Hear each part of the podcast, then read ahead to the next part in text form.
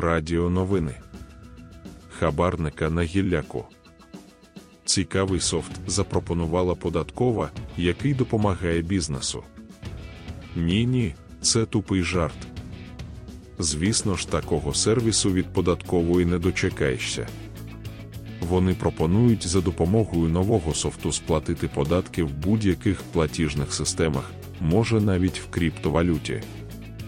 Не дивилися, але відчуття саме таке. І, мабуть, заснути спокійно без штанів.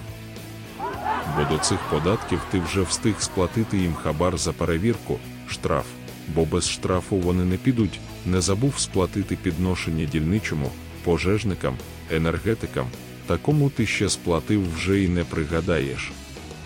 Ти всім винен, просто тому, що вмієш працювати і заробляти, а це дуже погана здатність. А хочеться такий сервіс, щоби нічого не заявляти, не збирати докази, не протистояти, не доводити.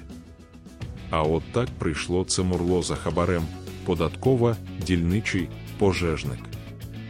Натиснути якусь кнопку в телефоні і щоб воно само собі наговорило чи наробило на тюремний строк, бо скоро ж вони вже будуть знати, що казати не можна, а треба писати чи показувати. І було сьогодні ж заарештоване і посаджене у в'язницю.